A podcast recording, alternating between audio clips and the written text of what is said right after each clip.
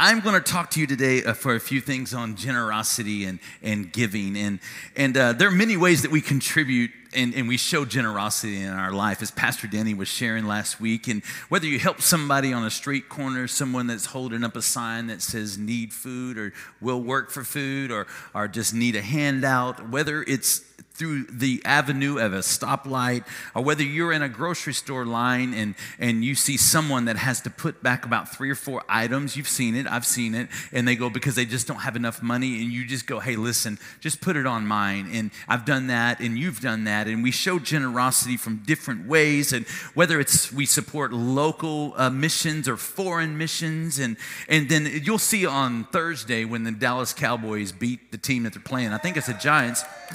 It's the Giants. I don't know. It is it, the Eagles. Oh Lord, I didn't know that. Um, anyway, when when the Cowboys win on Thursday, you'll see this big red kettle you know, and it's the one that Zeke jumped in a few years back, and that kettle represents the Salvation Army. So we know that generosity isn't just contained to Christian faith, there's generosity all around us. But I want just for a few moments, and I'm not going to keep you long, but I just want to talk to you about the giving to your local church. And for some, this will be a reminder. For some, it'll be like, I, you know, I get it. But for others, this will be brand new. And in either way, I think we can all extract some truth from it today that will help us. So it's about giving of your tithes and your offering to church. And we see in Malachi 3, it reads this Bring the whole tithe into the storehouse, that there may be food in my house.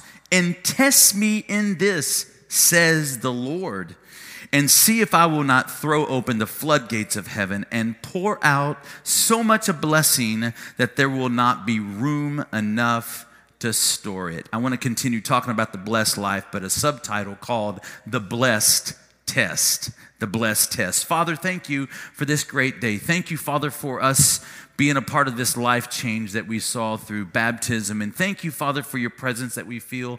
And God, I pray for the next few moments that you'll help me. Just use me, God, as, as, I, as I lead this service, as I lead this church in this conversation that will help us grow individually and help us grow as a church. And we thank you, Father, for what you are doing. Holy Spirit, you know how I do it. I can't do it without you. Speak through me. It's not my intent, it's your intent through me. And I thank you for it in Jesus' name. Everybody said, Everybody say, look at your neighbor say, Are you ready for the blessed test? Come on, look, look at the other person that was your second choice and they're a little bit salty. Say, Are you ready for the blessed test? Come on, say it like a preacher. Say, Are you ready for the blessed test? Every week, for as long as I can remember, Holly and I are faced with a test every week as long as I can remember. It doesn't matter how stressed our week is. It didn't matter when our girls um, were younger. It didn't matter what was going on in their world. It didn't matter if I had a flat on the car. It didn't matter if I had to get a new battery. It didn't matter if I had auto, you know, problems with the house or if the refrigerator went out. It didn't matter what happened. Every week we were faced with the test, and it was the same test every week. Every week, it was the same test. And for us, the test would always come on Thursdays. It was a Thursday test for us, and, and, it, and no one was ever there to help us with the test. There was really no phone call that I could make for the test. There was nothing that I could do to really get somebody to help me, to talk me through it. It was just a test that every day or every Thursday that we would have to endure. Much like, I don't know how it was when you guys were growing up in, in school, but for us, before they had all of the tablets and the computers, when we take it, when we would take a test, it would be paper. Everybody know what paper is, right? And so it was paper, and on test day, you knew. You walked in on test days in the morning, and the atmosphere was just different. It just felt a little heavier, a little bit more stoic. The teacher, you could tell, was already there. And you would get to your desk, and the paper would be turned upside down already on your desk. You just look across a sea of desk, and there was just the paper. It's the test. So you would make sure you would have your pencils, you would have your pencils sharpened, and you would have all of these things ready. And then the teacher would go, okay, it's time to begin. And then you would turn the page over, and you're like, it's go time. There ain't, there ain't no question. It's, it's now or never. It's the test every thursday for us it was like us turning the page over and it would and it was the test and it would have one question on it the question would be this Are you going to give your 10% tithe to the Lord and the church this week? Every week was that test. Now, for some of you, it may be every week. For some of you, it may be the first and the 15th. For some, it may be once a month. For, for whatever the case is, we know that if there's income coming in your life, as a Christian believer connected to the local church, we turn that page over and we have that question glaring back at us. Because it's, it's important that we understand the responsibility. So we know the question for us, for us, for Holly and me was this Are we going to honor God with our giving. Because Malachi tells us that when we bring the tithes into the storehouse, there may be food in my house. And it says, God says something crazy. He says, Test me in this. Test me in this. And He says, Listen, you get to test me. I've got, God is saying that I'm going to sit in the desk and I'm going to turn the page over. And the question that God's going to say is, I am I going to bless them? It's, it's a little weird. But before God takes the test, we got to take the test. Because in order for us to understand the blessed test, to be able to unlock the power of Malachi 3, because Malachi 3, if you look back, is the last book of the Old Testament. And it was in a season where God wasn't speaking. So there was something significant that was setting up the New Testament that Malachi was speaking concerning giving. And he says, Listen, God says, You get to test me, but before the blessed test is taken, we have to win the battle of a prioritized heart as it pertains to money. Everybody say money. Come on, come on. You, you can say it as confidently in church as you do out of church. Everybody say money. Money and things are often the number one competitor for our hearts. I think we all can agree with that. Money and things are often the number one competitor of our hearts because money will promise you security, and if you have more, you think you'll be more secure. It'll, it'll promise you freedom, and if you have more money, you'll be more free. And it promises you power, and you think, well, if I have more of it, I'll have more power, more significance, I'll be more important. You can sit here and you can make the list, you can make your list, I can make my list, but how many knows that money cannot do all those things? There's something about us being a child of God, there's something about being a Christ follower that uh, positions us to have a different viewpoint as it pertains to money because Ecclesiastes tells us that whoever loves money never has enough money. And whoever loves wealth is never satisfied with his income. So it, it tells us that there is a perspective that Christ followers have got to get into. There's a test, a blessed test, that, that Christ followers have to take and have to pass. What is the tithe? For some, this will be elementary. For others, this will be brand new. What is the tithe? The very word tithe means tenth. T E N T H. 10%. It is a word that was established in the Old Testament. You go all the way to the book of Genesis, where we first see the word tithe, where Abraham is returning from battle. At that time, he's Abram, where he's returning from battle and he recovers goods and possessions from the battle. And a king and a priest named Melchizedek blesses Abram with wine after the battle. And Abraham does something crazy. He responds by giving a tenth, a tithe, 10% of all of the goods that came into his life. We even go on and look in the Old Testament where Moses, he calls the tithe holy. And Moses, when leading the children of Israel out of bondage, where he, he teaches them to redeem what is the Lord's, and in Leviticus 27th chapter, he says this a tithe of everything from the land, whether grain from the soil or fruit from the trees, belongs to the Lord. And, it, and he could have stopped there, but he goes, It is holy to the Lord. It is holy to the Lord. You look at the story of Cain and Abel. It shows us that it is holy, but it also gives an order. In Genesis, we see not just the word tithe, but we see the word now, the word portion. There's a portion, and Cain and Abel brought portions of their flocks, portion of their crops to the Lord. And we notice the order in which it is given. Now, Abel kept the flocks, it says in Genesis 4, and Cain worked the soil. So we know that he takes care, Abel's taking care of the animals. Cain is taking care of the ground. And Cain brought some of the fruits of the soil as an offering of the Lord. And Abel also brought an offering, fat portions from some of the firstborn of his flock. But on Cain, his offering, he did not look with favor. So Cain was very angry and his face was downcast. It lets us know that there's something significant about the word first because Proverbs, the third chapter, says, Honor the Lord with your wealth and with the first fruits of your produce.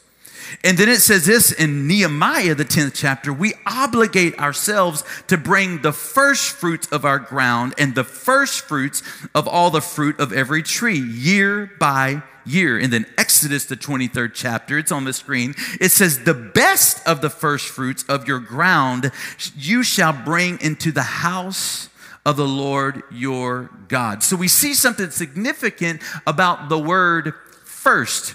It takes faith to give to God first. If we give what is left over, it really doesn't take any faith at all. There's something about first. It's something about getting to your Thursday for us, turning the page over, and answering the question that has that has shown up every week on Thursdays for as long as I can remember. Are you going to give of your tithe and offering to the church? And before you sort out all of the stuff you're going to do, are you going to do it first? I'm just reading the word to you today. Because it says it just it wasn't just fruit in crops. But as we read earlier, it's always, it's also the firstborn because in Exodus, the 13th chapter, God says, consecrate every firstborn male to me. The firstborn from every womb among the Israelites, both man and domestic animal, God says, it is mine. Something about first that God is interested in. So all of the firstborn, and oldest siblings say, yeah, I'm first. And you can just say, I know that's right. I know that's right. Or if you're an only child, I know that's right. I'm the first. God favors me. You can just, I'm, I'm a second born, whatever. but the blessed test isn't just the amount, the blessed test is understanding the order in which we give. But it's not just the order. The blessed test is understanding not only the order, but the owner. The owner. And this is what gets me all the time. I feel like I work hard to make a living. I try to work as hard as I can for the church. I try to do everything I can to be faithful and to do all the stuff that I can to take care of the needs. And I always wrestle with thinking, it's my money. It's because it's just the instinct that all of my hard work warrants this income because I put up with a lot of stress this week, or maybe you're a, you were dealing with something on you. Uh, you have to put up with your boss. You have to put up with all this stuff. You you deal with all this, and you have this feeling like this is mine. But we learn in the Word that it's not yours. It's not mine because it's about understanding who the owner is. Because tithe, the 10%, the first, it's, it's when we tithe, God never uses the word give, but He uses the word bring. Bring the whole tithe into the storehouse that there may be food in my house. Why is this significant? Because you can't give what you don't own.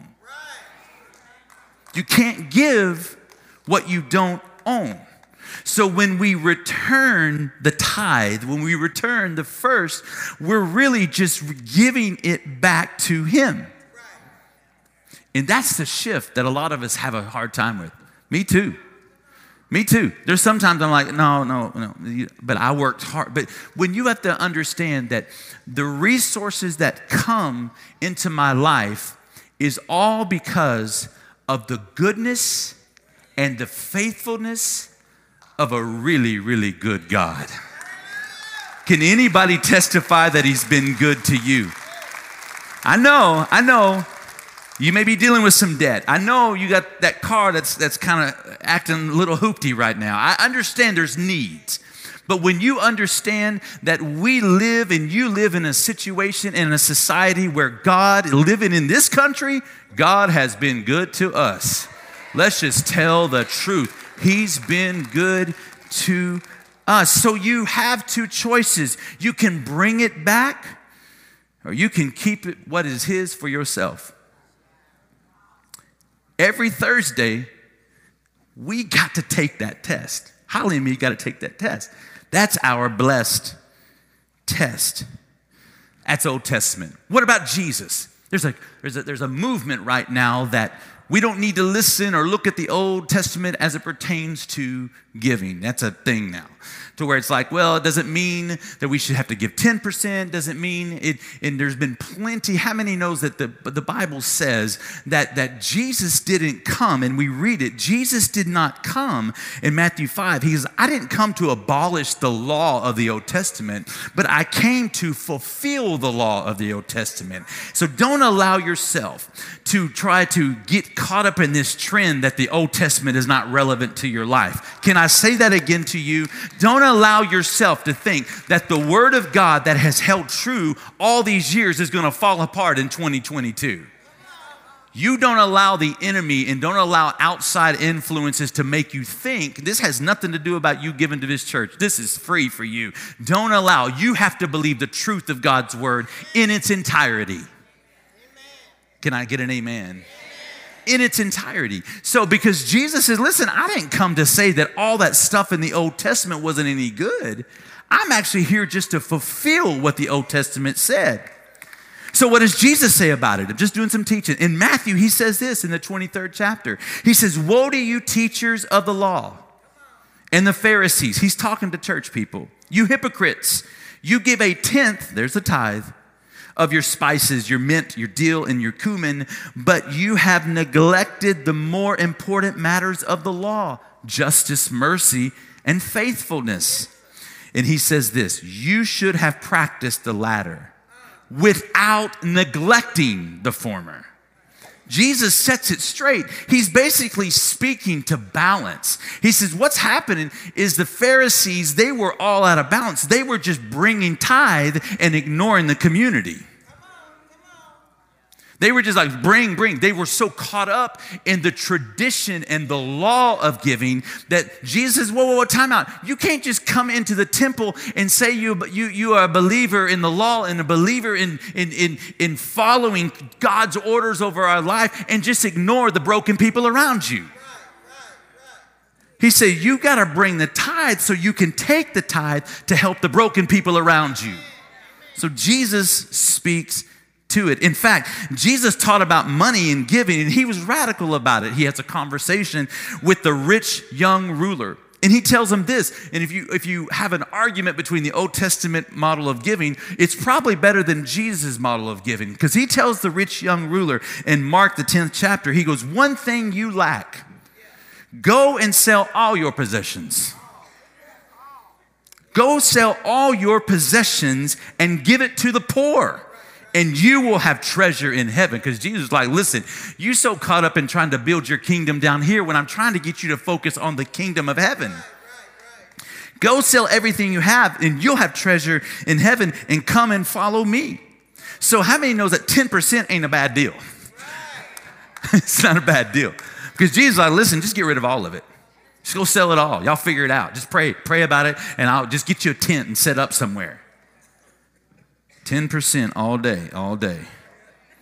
So we, so we follow through, and then we land, and this is where I'm going to, to, to kind of lock everything in here today, is, is we land where Paul is teaching about the New Testament church. We are the New Testament church. And as the Apostle Paul planted churches around the world, he spoke on the subject of giving. And his encouragements on giving moved beyond the tithe of giving. In fact, there are, there are four pieces to the New Testament giving that I want to just share with you. Number one is the test of generosity. Number two is the test of consistency. And number three is the, the test of joyfulness. And number four is the test of expectancy. And so I want to talk to you about the test of generosity. Pastor Danny preached a masterful message, and I'm not going to spend a lot of time on it because it was great. And if you didn't, if you didn't hear it, go back and watch it. Your life will be touched. But as Paul encouraged the church in the city of Corinth, he shared how generous he was telling them a story about the Macedonian churches and the structure in which they were giving. And we find in Second Corinthians, this is what Paul says. And now, brothers and sisters, we want you to know about the grace that God has given the Macedonian churches. Paul's basically saying, listen, I want y'all to hear what that other church is doing. You know, in the church world, we do this. Like, you hear about that church? And, and so Paul is saying, you need to hear about what the Macedonian church is doing. He goes, here's what they're doing. In the midst of a very severe trial, their overflowing joy and extreme poverty welled up in rich generosity. He says, like in the middle of their crisis, they just become this generous church that begin to meet the needs of the people around them. He goes, For I testify, Paul saying, that they gave as much as they were able and even beyond their ability entirely on their own. Entirely on their own. Paul's basically saying, listen, I didn't have to get up and even take an offering. And I thought, boy, that's freeing. That's a great place to be as a pastor, as a teacher, where you don't have to get up and say anything about it. He goes entirely on their own. There was, it was a stronger together moment. And, and here's the thing we have to understand that generosity in our heart is winning over our mind. Listen, giving in the kingdom of God, being having a generous spirit, you have to understand it is never going to make sense to your intellect. 18 inches between your heart and mind is what they say, and it's the biggest battle. It's always warring each other. I feel like I need to, but this doesn't make sense. I feel like I should, but I can't. And, and it's understanding that you win the battle of your mind as it pertains to generosity. Now, within reason, I, I mean, you don't want to be foolish. You want to make sure that you're not putting your family in a crisis. But when you know that you are withholding what can release a generous spirit in you, it's because your mind is winning while you're trying to silence your heart. It happens to us all. But you want to be wise about it. Because Pastor Danny used to say all, all, all this time, it's like, listen, I'm just going to write a faith check. Pastor would say, well, the bank calls that a hot check. you know, you want to be wise, and we got wise people in this room. It's not about being foolish, but it's about making sure. It's like, God, I know my mind is saying this, but oh, God, what is my heart telling me to do? And that's what releases the spirit of generosity. That's what allows us to take the blessed test. And the first question be about generosity. Number two is the test of consistency. It's a declaration that God is first in our lives before everything else. In order for this declaration to be effective, one has to give consistently. Paul has more to say about this. 1 Corinthians, the 16th chapter, he says this now about the collection for the Lord's people. Now about the offering, is what he's saying. Do what I told the Galatian churches to do. So Paul's visiting all these churches and he's seeing this, this generous spirit pop up. So Paul's trying to pull the whole body of Christ together. And he's saying, listen, listen how they're doing it. He goes, do what I told the Galatian churches to do. On the first day of every week, each one of you should set aside a sum of money in keeping with your income, saving it up so that when I come, no collections have to be made. See, Paul was tired of taking offerings. He, two, two verses, all, he already says, hey, listen, I want to build this thing to where there doesn't have to be this offering plea. Ugh, it's awful. Come on, you can do it. Put God first.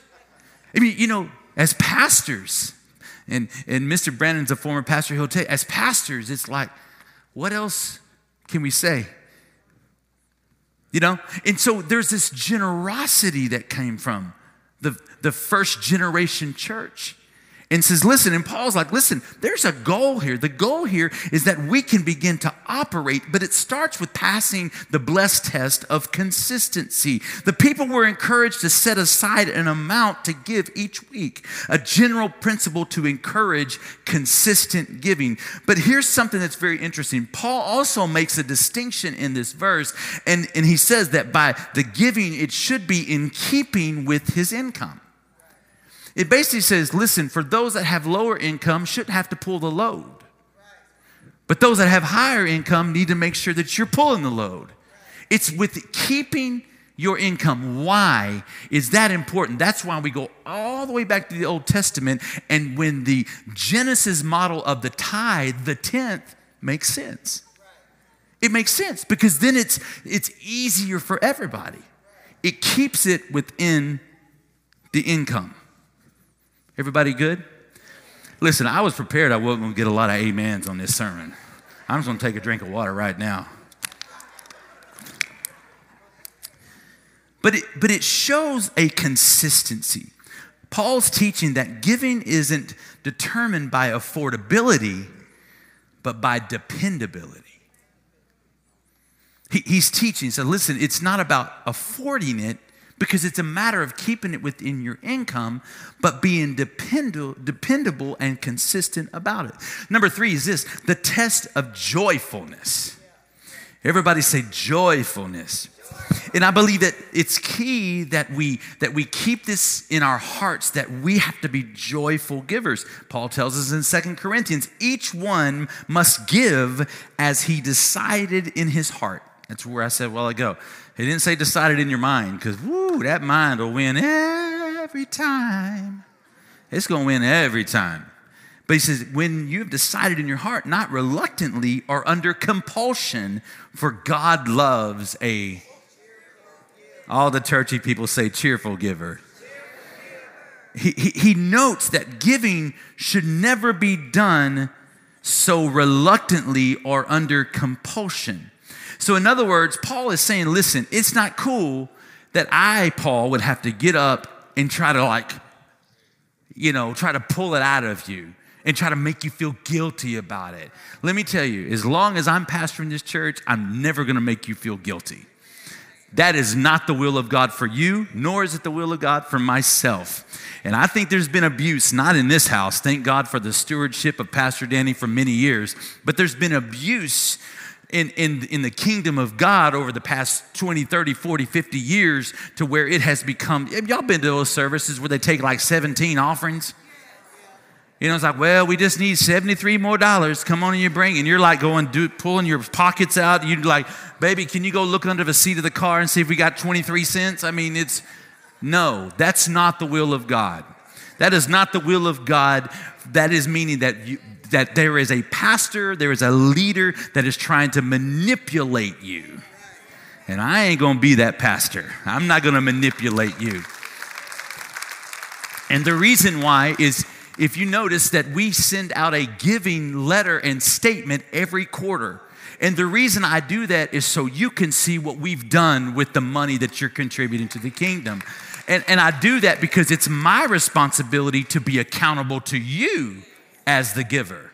So it's not under compulsion. So, so Paul is basically saying, listen, you should never be under compulsion or you shouldn't have to feel if you feel reluctant it shouldn't be because paul's saying because of, of me so he notes this he says listen you need to understand and i'm telling you this if you are reluctant to give you may need to check your heart and say why am i hesitant about it is there something that God is wanting to grow inside of me to be a consistent, joyful giver? So if you are reluctant, you need to check your heart. But if you're under compulsion or pressure, I need to check my heart. And if we all check our hearts together, guess what? Woo, the kingdom of God soars. The kingdom of God continues to move forward. So the joyful giver understands that this earth is not everything. This is why Jesus said, Don't store up in, in, in, in, in earth, treasures on earth where moth and vermin destroy and where thieves break in. He says, listen, we're doing kingdom work here. We're doing, we're trying to put souls into the kingdom. We're trying to put souls into the kingdom. We're trying to see that God is touching the lives of families that were far away from God. We're trying to make a different. And, and because we're here, we're able to do that. Everybody good? My last one is the test of expectancy. Here's the good news. Second Corinthians, Paul says, Whoever sows sparingly reaps sparingly, but whoever sows generously will also reap generously. So it says to bring the whole tithe into the storehouse, that there may be food in my house. And, and God said, Listen, test me. Test me and see. And, and God didn't even tell you what He was going to do. He, he didn't have to tell what He was going to do, but then He says, Let me tell you what I'm going to do.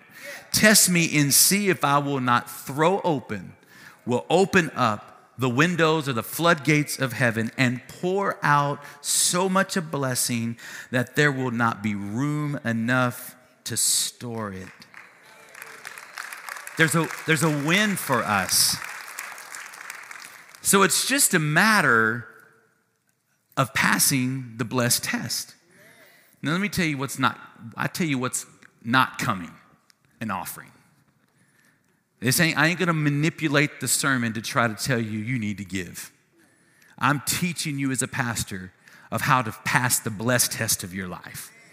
And when you pass the individual blessed test on your Thursday or your Friday or your first and 15th, or you're on your first of the month, or however that blessed test looks like, what happens is, is it opens, as God tells us, He'll open up the windows of heaven and pour out a blessing let me just illustrate real quick, just real quick. Miss, Mrs. Erlene, come here. I'm going to use you as an illustration. How many people love Miss Erlene? Come on. She's a minister. Come on up here. She's a minister in this church, and she was just back there. I caught her. She was mopping up the wet ground from the baptism. You're an awesome woman of God. I love you and appreciate you. So it looks like this. I have I have dimes. I'm going to count 10 in your hand. One, two, three, four, five, six, seven, eight, nine, ten. So you got 10 dimes, and I'm going to pay your bills for you. Okay. All right? So you got, let's say you have a car payment. I don't know. Do you? Do you? Okay, you do. So there you go. You paid that. A couple dimes for probably mortgage.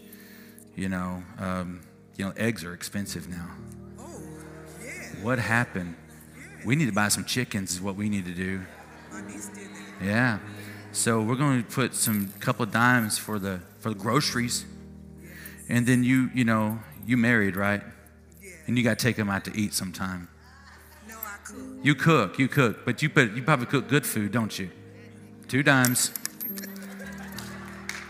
And so so you take care of the needs and christmas is coming and and all this. And so, so you, you take care of all the needs before, and then you're left with the 10. And God's going, ah, oh, I, I see Zerlene faithful, and I want to bless her. And I want, I want to, to put, just keep it closed. I, I, I want to just put something, but it, it's like it just keeps, it keeps just rolling off and it's like so much blessing is hitting the ground that God intends for her. But because the order, if she if she would have just said, okay, God, you first, and if she would have if she would have opened up her hand and first said, okay, God, I'm not gonna let my mind win, I'm gonna let my heart win. And the spirit of generosity, and all of a sudden she doesn't have to live her life with closed hand of like I gotta hang on, but she can she can open up her hand, and then that's when it can come to where it's not room enough. Yeah, then she's gonna grab both hands, and then she can just have this overflowing blessing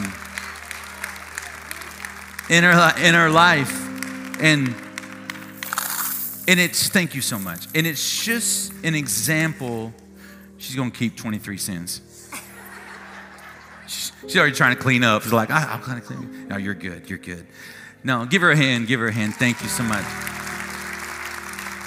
Just, just a little illustration, and I'm, I'm, I'm closing with this. And again, I hope you guys know my heart. This is my first tithing message ever. Ever. I was like, Lord, Lord Jesus. And but I hope you hear my heart and because I want us to be a church. And next week, we're going to talk, we're going to look at the future. We're going to show you a video concept of the new building. We're going to look at together as a church. And, and, it, and it takes us with generous hearts, not, not amounts, but generous hearts that allows us to step into the, the future. There's a scripture I want to just read, and I want this to be a declaration for you. It says in Second Corinthians, Paul is writing in the ninth chapter. And if you have it, Miss Carlene, I want to put it on there. It says, You will be enriched. There it is. In every way. And I'm speaking this over you, but, but listen to what happens.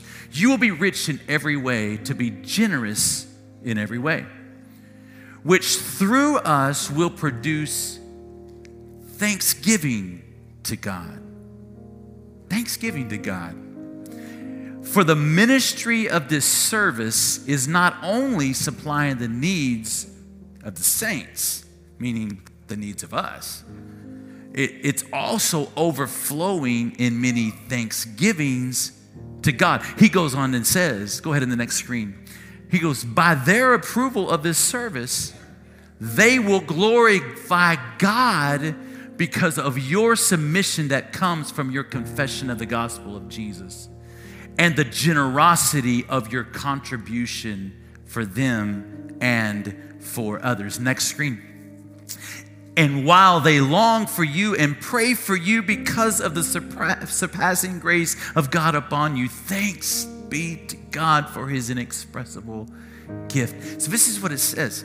If I kind of read that, it says this when you give, when you are generous, when you are allowing your heart to win over your mind, what's happening is God is giving thanks not from you, but through you. Because the difference that you make, there's somebody that you don't even know that is impacted by your contribution that is over in their apartment over and they're throwing both hands. Thank you, God. And it wasn't because of anything they did, but it was everything that you did. I'll give you an example.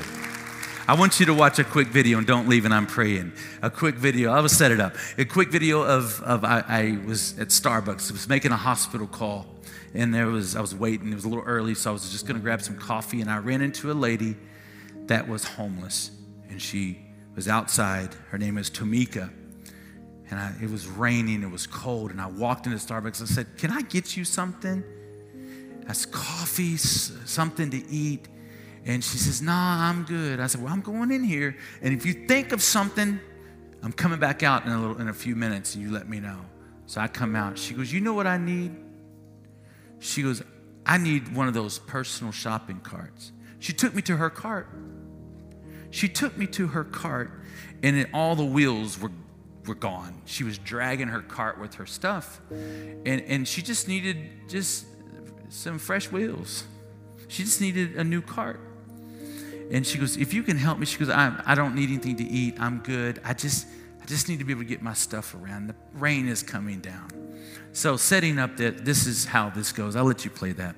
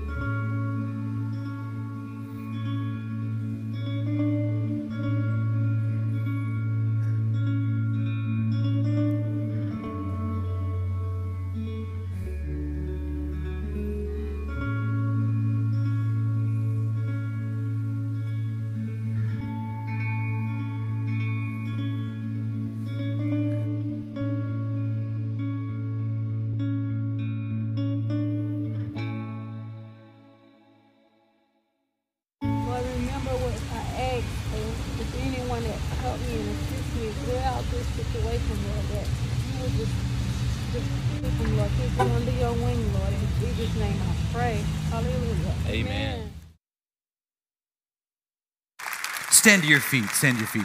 I'm closing. Here, here's, here's where I'm going with this. I didn't know it at the time, but that scripture I just read, Paul's writing, says, Listen, when you're generous, somebody is going to give God praise because of it. So before, I didn't play the whole video because I didn't want to bore you with the whole thing. But but before she prayed for me, I was praying for her, you know, because that's what I'm supposed to do. God, pray you just keep Tamika safe. Let her be safe out here, God. Just give her all the needs, you know, just prayed over her. And I didn't ask her to pray for me. She immediately jumped in and prayed that prayer. And she was able to, we put the cart together, and, and she was able to, um, to, to put her stuff in a new cart, and it was, it was small $30 probably after it was all said and done. But the generosity, not this ain't a Kelly thing, this is a church thing, it's a pathway thing. The generosity played out what Paul was writing that somebody will give God glory. God will give glory. See, we think the glory is just in here. And we think the glory's just got to come from us. Oh, thank you, God. Thank you. No, there's somebody with our generosity that is giving God the glory. Thursday, it's Tuesday, Tuesday, right, Randall? Tuesday, we're, we're going out and they're going to do Thanksgiving on the streets. You know why we can do that? Because of your generosity, because of your consistency, your joyfulness, your expectation. Your, your, your generous spirit of giving allows us to do it. There's going to be somebody on Tuesday night giving God glory. And isn't all this for that reason? Just for God to get the glory. Raise your hands. I want to pray for you. Father, I love this church so much. I love these people so much. And God, this has no strings attached. This is nothing about helping me or it's not. It, it's simply understanding that we are all faced with the test. And I just thank you that we are a church that will pass it, that will pass the test to see the blessing, the overflow, the dimes overflowing in our hand. But also, so God, we can see that somebody gets the glory, that you get the glory through us, and somebody will give you the glory. I thank you, Father, for what you are doing. Help us be great stewards of the things you bring into our life. And we thank you for it in Jesus' name. Everybody said, Amen. Amen. So, um, I, I want, if you have a need in your life, or if you're here today and maybe you don't even know the Lord, and you're like, I, I, I'm just wrestling with my faith. I, I, I know this was a sermon that was that was a very pastoral approach, but I want you to know you're not forgotten, nor are you ignored. And if you have a need in your life or you just need prayer, our ministers are going to position themselves up here. And as we continue in this spirit, as Tori continues to play, or Tony, or somebody good playing, we're going to open up the altar for you and know that today you can be free. You can be free from sin, you can be free from depression and frustration and sickness. Freedom is in the house today. So we thank you for that. In fact, God, I thank you for those that you're dealing with the hearts of someone. I pray, God, that you'll give them the courage to walk this way before they walk that way, to have somebody agree with them and, uh, and be able to get them freedom that they desire for it. And we thank you for it. In Jesus' name.